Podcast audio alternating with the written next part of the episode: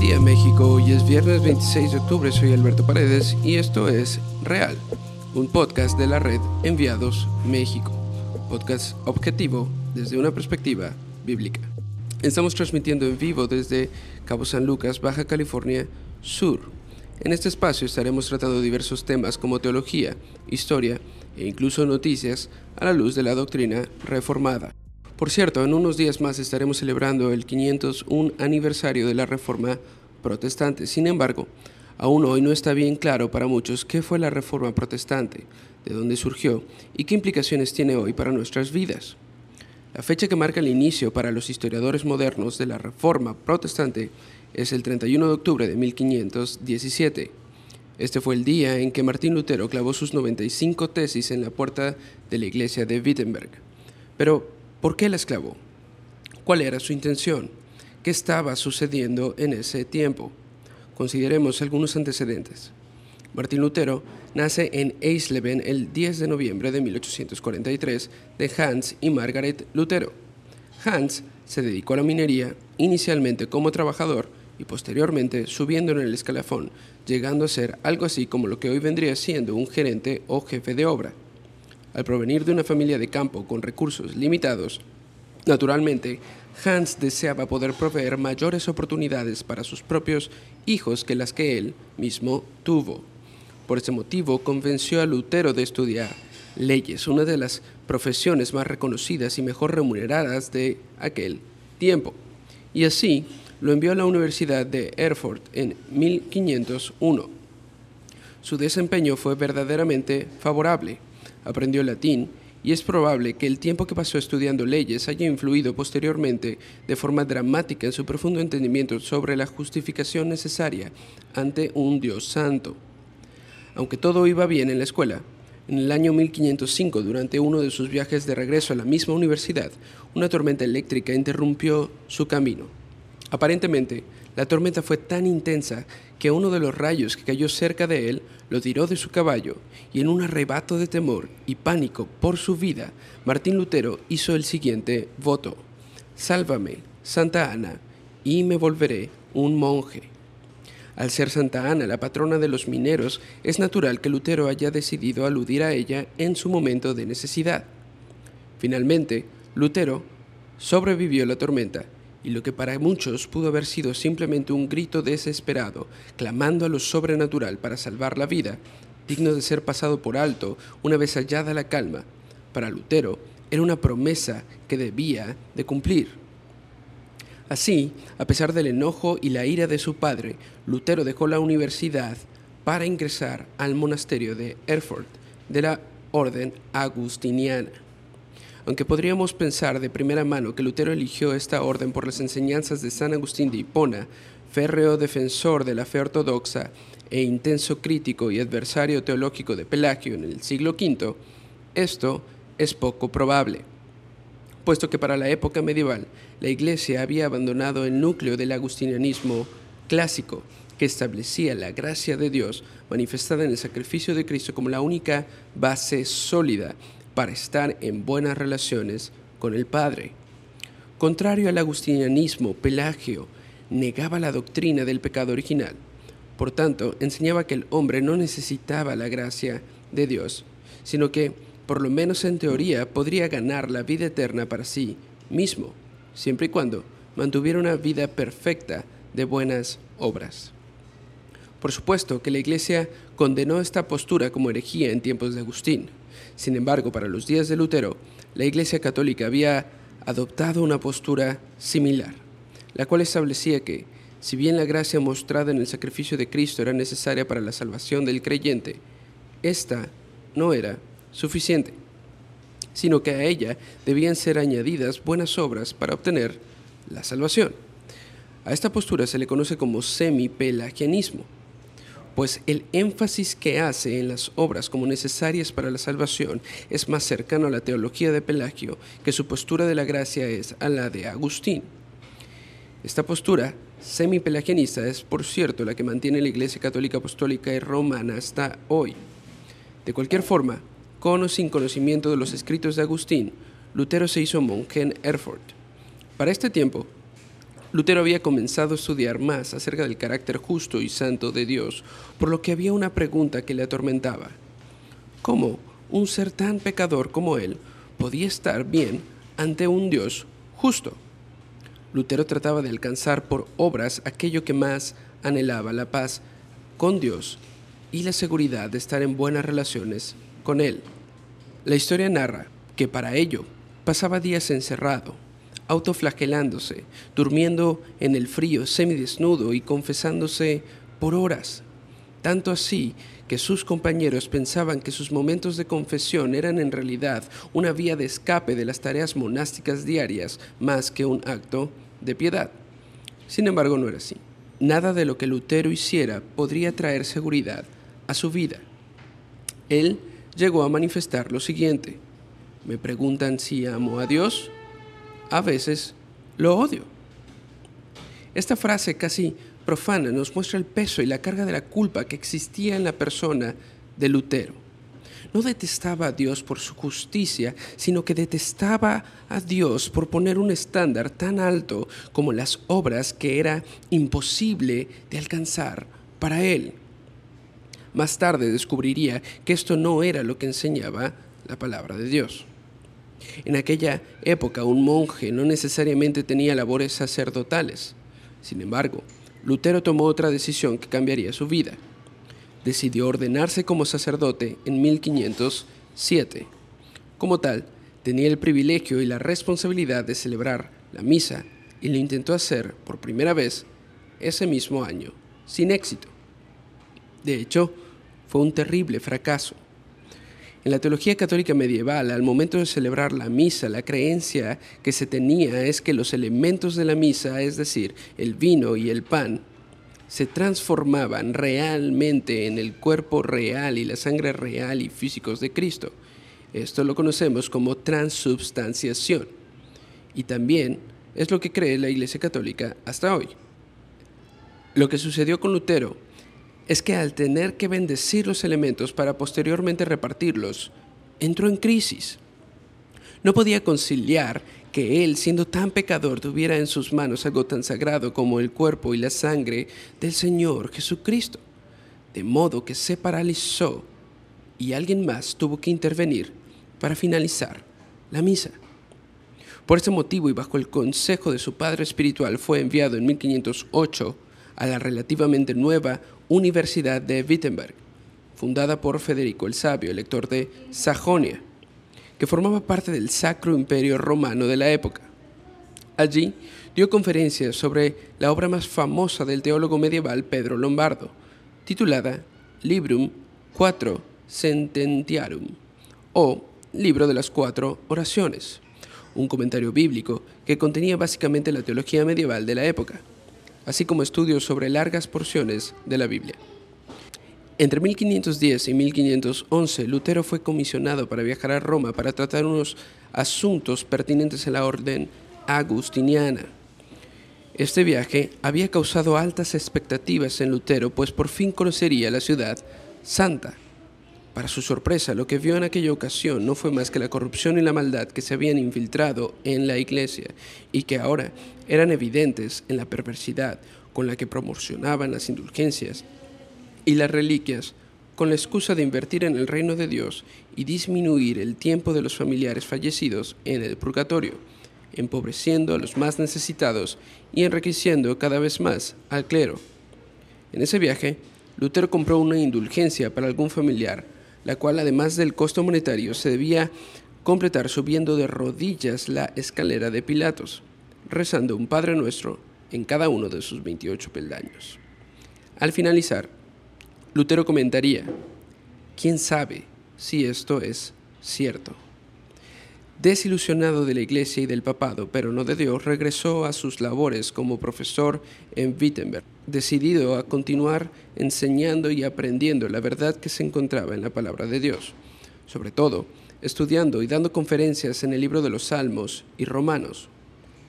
Entre los años 1515 y 1516, el pensamiento de Lutero sufrió un cambio irreversible al profundizar en su entendimiento del pecado, no como un simple error del ser humano, sino como una condición de muerte espiritual de la cual no podía regresar por voluntad y esfuerzo propios de ninguna manera. Aunado a esto, Lutero tuvo que preparar una conferencia sobre el texto que se encuentra en Romanos 1.17, porque en el Evangelio la justicia de Dios se revela por fe y para fe, como está escrito, mas el justo por la fe vivirá. Este era un tema terrible de estudiar para Lutero, pues es precisamente el tema que lo atormentaba. La justicia de Dios atacaba exactamente la pregunta que no se había podido responder hasta el momento, cómo un ser tan pecador podía estar bien ante un Dios justo. Los comentarios de Lombardo y otros teólogos medievales no ayudaban mucho. Este tema era tan terrible para Lutero porque él comprendía, él comprendió que si Dios justamente juzgara a un hombre como él, no importaba lo mucho que se esforzara, la única opción viable sería la perdición eterna. Él entendió la indescriptible distancia que existe entre un Dios justo y santo y un hombre pecador. Y que los estándares de la justicia divina eran tan altos que no había manera en que el hombre por sus propios méritos pudiera reconciliarse con Dios. Sin embargo, al profundizar en el texto llegó un entendimiento distinto de aquel que se tenía en la iglesia medieval tardía.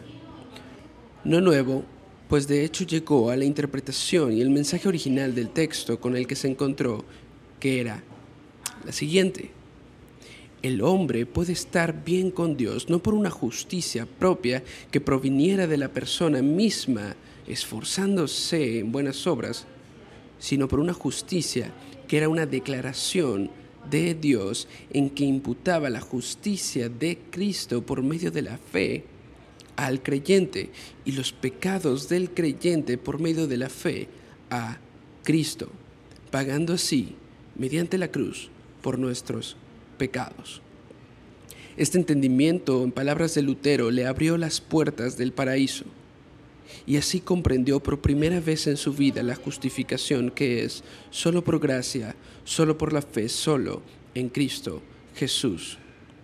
Quedémonos con esta idea en la cabeza un momento y discutamos aquello que ocurría alrededor de Lutero mientras las puertas del paraíso le eran abiertas. El Papa León X, proveniente de la familia de los Medici y reconocido como uno de los papas más corruptos de la historia de la Iglesia, había sucedido a Julio II tras su muerte y estaba decidido a terminar el proyecto que su predecesor había comenzado, a saber, la Basílica de San Pedro. Sin embargo, León había gastado ya la mayor parte de los recursos económicos de la iglesia y no tenía dinero con el cual continuar la construcción. Al mismo tiempo, en Alemania, un joven príncipe llamado Alberto de Brandenburgo, el cual era demasiado joven para ser obispo según la ley canónica, tenía de hecho ya dos obispados. Esto lo había conseguido mediante un recurso común en la época medieval llamado simonía, término que hace referencia al intento que se relata en el libro de los Hechos de Simón el Mago para comprar por dinero los dones del Espíritu Santo.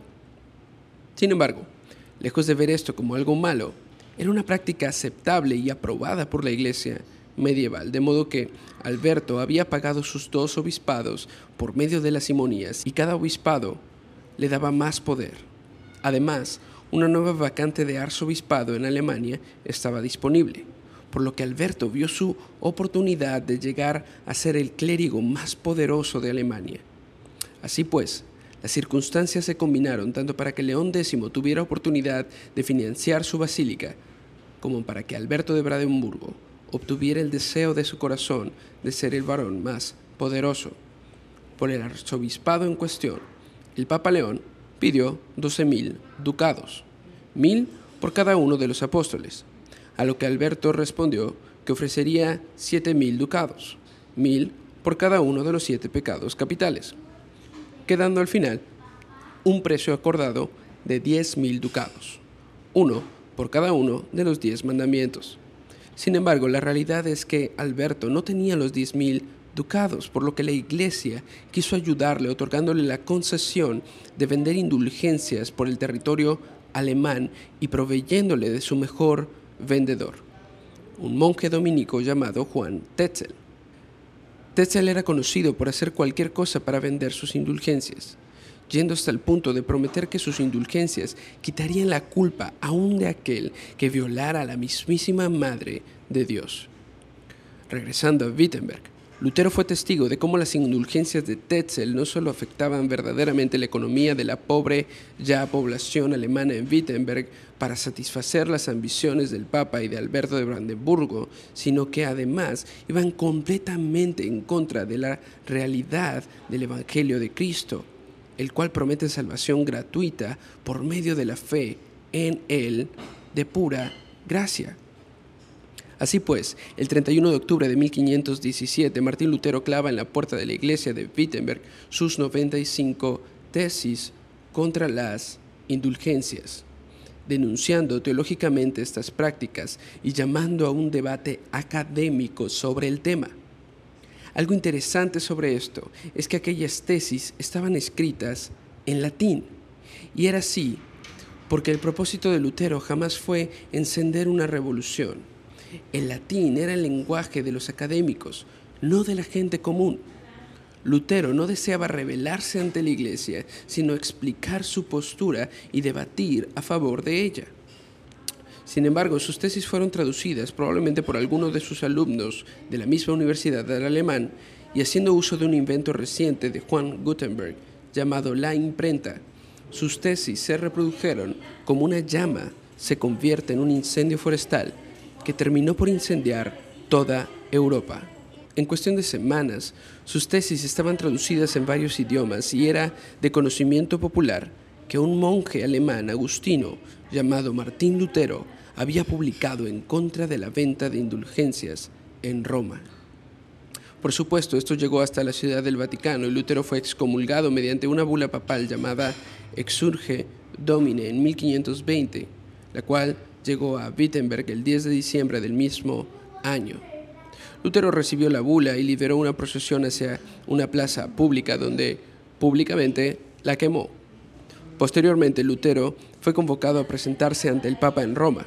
Sin embargo, Federico el Sabio intercedió por él, alegando que la ley alemana establecía que un alemán debía ser juzgado en tierras alemanas por lo que fue convocada una dieta en la ciudad de Worms en 1521, donde le fue prometido un salvoconducto. Es decir, tenía la promesa de que él podría llegar y retirarse del juicio de esta reunión, independientemente de cuál fuera el veredicto. Debemos también estar conscientes que para este tiempo la Santa Inquisición aún estaba en funciones y que si a Lutero no lo quemaron en ese momento fue más por razones políticas, por la protección de Federico el Sabio, que porque la Iglesia no tuviera deseos de hacerlo. En esta dieta Lutero aún creía que tendría la posibilidad de debatir y argumentar a favor de sus posturas. Para su sorpresa, la pregunta fue sucinta, corta, clara. Lutero, te retractas de todos tus escritos que para ese tiempo ya eran bastantes más que solo las 95 tesis iniciales. Lutero pidió 24 horas para pensar su respuesta. Al día siguiente se presentó ante la sala y dijo, ante la mirada expectante de todos los presentes, a menos que sea convencido por el testimonio de las escrituras o por un argumento razonable, puesto que no confío en papas ni concilios que han demostrado equivocarse varias veces mi conciencia está cautiva a la palabra de Dios e ir contra tal conciencia no es seguro ni correcto. No puedo ni quiero retractarme. Así pues, la teología de Lutero continuó esparciéndose por Europa Hubieron altibajos en el movimiento de reforma, y así como hubo quienes se desviaron por completo de la intención de Lutero, que no era más que ser fiel a la predicación del verdadero Evangelio, hubo también quienes profundizaron en aspectos teológicos en los que Lutero no dio precisamente en el blanco. Entre ellos podemos mencionar a otros reformadores como Zwinglio en Suiza, Calvino en Francia, John Knox en Escocia, por decir solo algunos nombres. Por supuesto, esta no es toda la historia de la Reforma, pero nos muestra un panorama general de cómo se establecen las bases de la teología reformada, que finalmente son las siguientes. Número uno, sola escritura. Ni los concilios, ni los papas, ni ningún otro hombre determinan las doctrinas y fundamentos de la fe cristiana. La autoridad es completamente de las escrituras y es la Biblia la que se interpreta a sí misma.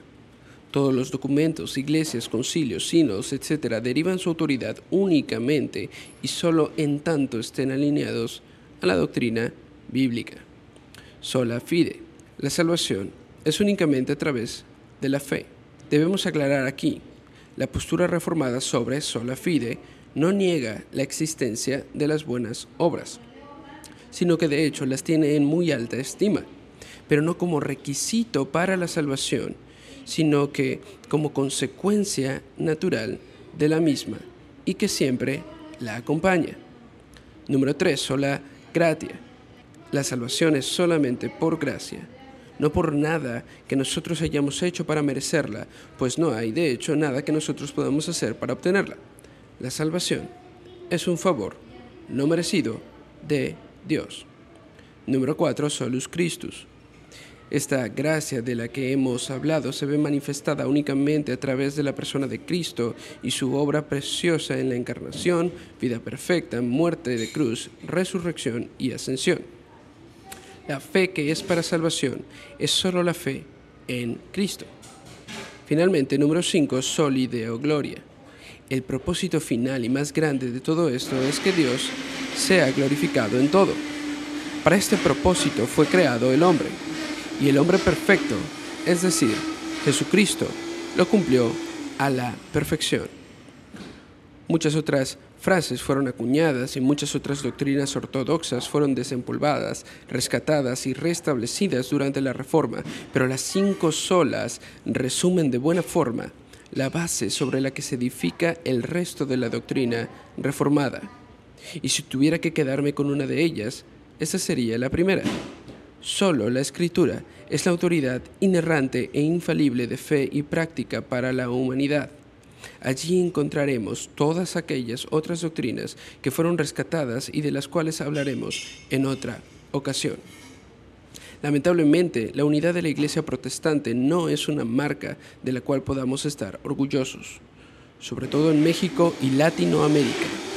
Las diversas denominaciones que surgieron a raíz del protestantismo se encontraban hasta hace algunos años más divididas que nunca. Gracias a Dios, en tiempos recientes, con movimientos como Coalición por el Evangelio, Juntos por el Evangelio, las conferencias Ligonier, entre otros eventos y organizaciones estadounidenses, hermanos de distintas denominaciones han comenzado a trabajar juntos, fijándose sobre todo en aquellas doctrinas fundamentales que los unen antes que en aquellas secundarias que los separan. Sin embargo, esta unidad se ha visto recientemente amenazada por una controversia que, si bien no es nueva, no había jugado un papel tan importante para el evangelicalismo hasta tiempos recientes, el tema de la justicia social. Algunos hacen demasiado énfasis en ella, otros pretenden minimizarla, y en medio de muchos cristianos preguntándonos qué postura debemos tomar. Sin adentrarnos mucho en los problemas teológicos que existen en cada una de las posturas, me gustaría llamar nuestra atención hacia las acciones de un hombre que en medio de la controversia ha decidido actuar con prudencia en aras de la unidad y previniendo al evangelicalismo estadounidense de un posible nuevo cisma. El doctor Albert Moller, presidente del Seminario Teológico Bautista del Sur, ha declinado firmar un documento llamado The Social Justice and Gospel Statement, es decir, la Declaración sobre Justicia Social y Evangelio, que fue firmada aún por personas tan prominentes como John MacArthur, pastor en Grace Community Church y presidente de The Master Seminary, y James White, presidente de Alpha and Omega Ministries, apologeta y autor consumado, pero que sin embargo atacan directamente posturas en cuanto al tema por otros varios teólogos, entre ellos el conocido autor, previo pastor y fundador de Redeemer Presbyterian Church en Nueva York y cofundador junto a D.A. Carson del Ministerio Internacional de Gospel Coalition, el doctor Timothy Keller. El asunto es serio. No debemos ser prontos para llamar a alguien que no comparte opiniones u otras convicciones hereje. Tenemos que reconocer dos cosas. En primer lugar, que en ambos lados de la controversia se encuentran hombres que han sido usados por Dios para el extendimiento de su reino. Por otro lado, que específicamente las posturas en el tema de justicia social no son una doctrina central de la fe cristiana y no proponen negar o estar por encima de la predicación del Evangelio. No nos confundamos. No hablamos de amor al prójimo o del hecho de que debemos procurar el bien de las personas y el florecer de la humanidad. Pero cada una de las posturas específicas de cada bando no son centrales. Aquí es donde entra la decisión de Albert Moller de no firmar el documento. En un video de su serie Ask Anything, Pregunta lo que quieras, le cuestionan por qué él no firmó. Su respuesta es muy larga y vale la pena que puedan escucharlo ustedes mismos, pero menciona dos razones sencillas, pero a la vez poderosas. Número uno, no está de acuerdo con la manera como se redactaron algunos de los puntos en la declaración. Él hubiera preferido que se usen otras palabras. En palabras de Moller, no es que no esté de acuerdo con la idea que quieren compartir, sino que el uso de las palabras específicas que eligieron para ello, eso no puedo compartirlo. Es decir, la exactitud es importante. Antes de tomar bandos, debemos tomarnos en serio la tarea de estudiar a fondo la controversia y no vernos obligados a profesar por completo algo que no respaldamos por completo. Número dos, y para mí aún más importante, prudencia. No lo menciona de esta forma en el video, pero de nuevo dice lo siguiente. No estoy diciendo que no esté de acuerdo en mucho de lo que allí se encuentra escrito, pero el contexto en el que esto se da no es el mejor. Moller establece en su video que en ambos lados de la controversia hay sana doctrina bíblica. Podremos encontrar cada una de las cinco solas al momento de ingresar a cualquiera de las iglesias en cualquier lado de esta controversia. Por lo que él determina no es un asunto de doctrina fundamental. Este no es momento para afirmar sin discutir quién tiene o no razón en esta controversia. Creo que todos podemos aprender del ejemplo de Moller, haciendo eco de Proverbios 18, 12 al 13, siendo tardo para responder, escuchando sabiamente y poniendo la gloria de Dios por delante. Ahora bien, por otro lado, es posible que nos preguntemos qué tiene que ver la controversia teológica sobre justicia social en Estados Unidos con nosotros en México hoy. El viernes 19 de octubre, hace exactamente una semana, una caravana de miles de migrantes centroamericanos, en su mayoría hondureños, trató de cruzar, incluso por la fuerza, la frontera sur de México con el propósito, en su mayoría, de abrirse paso hasta Estados Unidos para solicitar asilo político. Este es un tema por demás complejo y que tiene tantas aristas como repercusiones en nuestra sociedad. No debe ser tratado a la ligera. Muchos mexicanos, lamentablemente, y quizá demasiado pronto, se expresaron categóricamente en contra de la actitud de la caravana migrante tratando de entrar por la fuerza. Estoy plenamente consciente que la forma como nuestros hermanos centroamericanos trataron de cruzar es ilegal. Punto. No hay cómo ayudarles con eso. Sin embargo, debemos de preguntarnos cuál es el problema real. ¿Se trata de legalidad?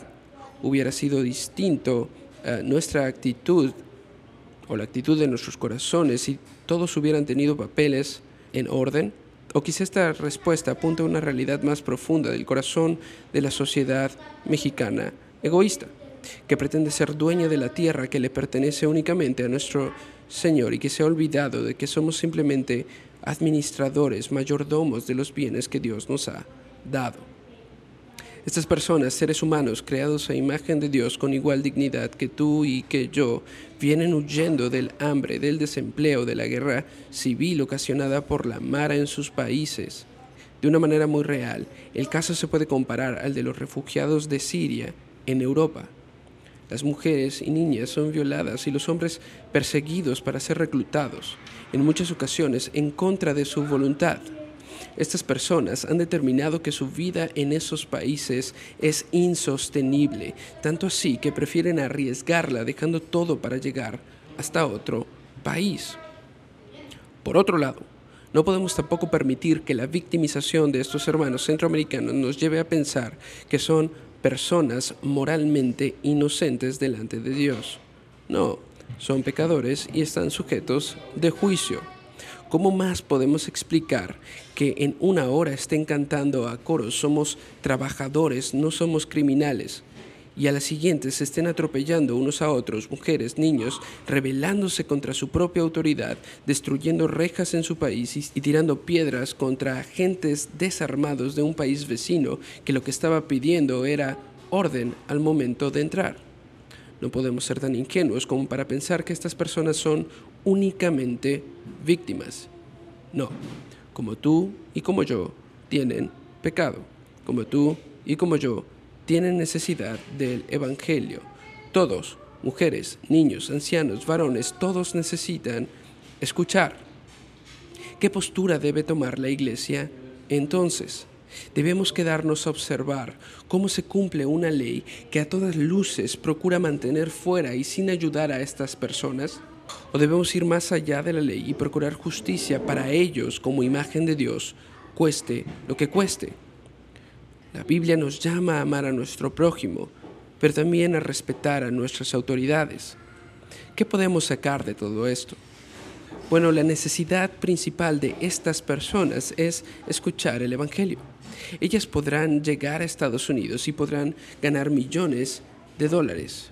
Esto no va a sacarlas de la condenación eterna a causa de su pecado.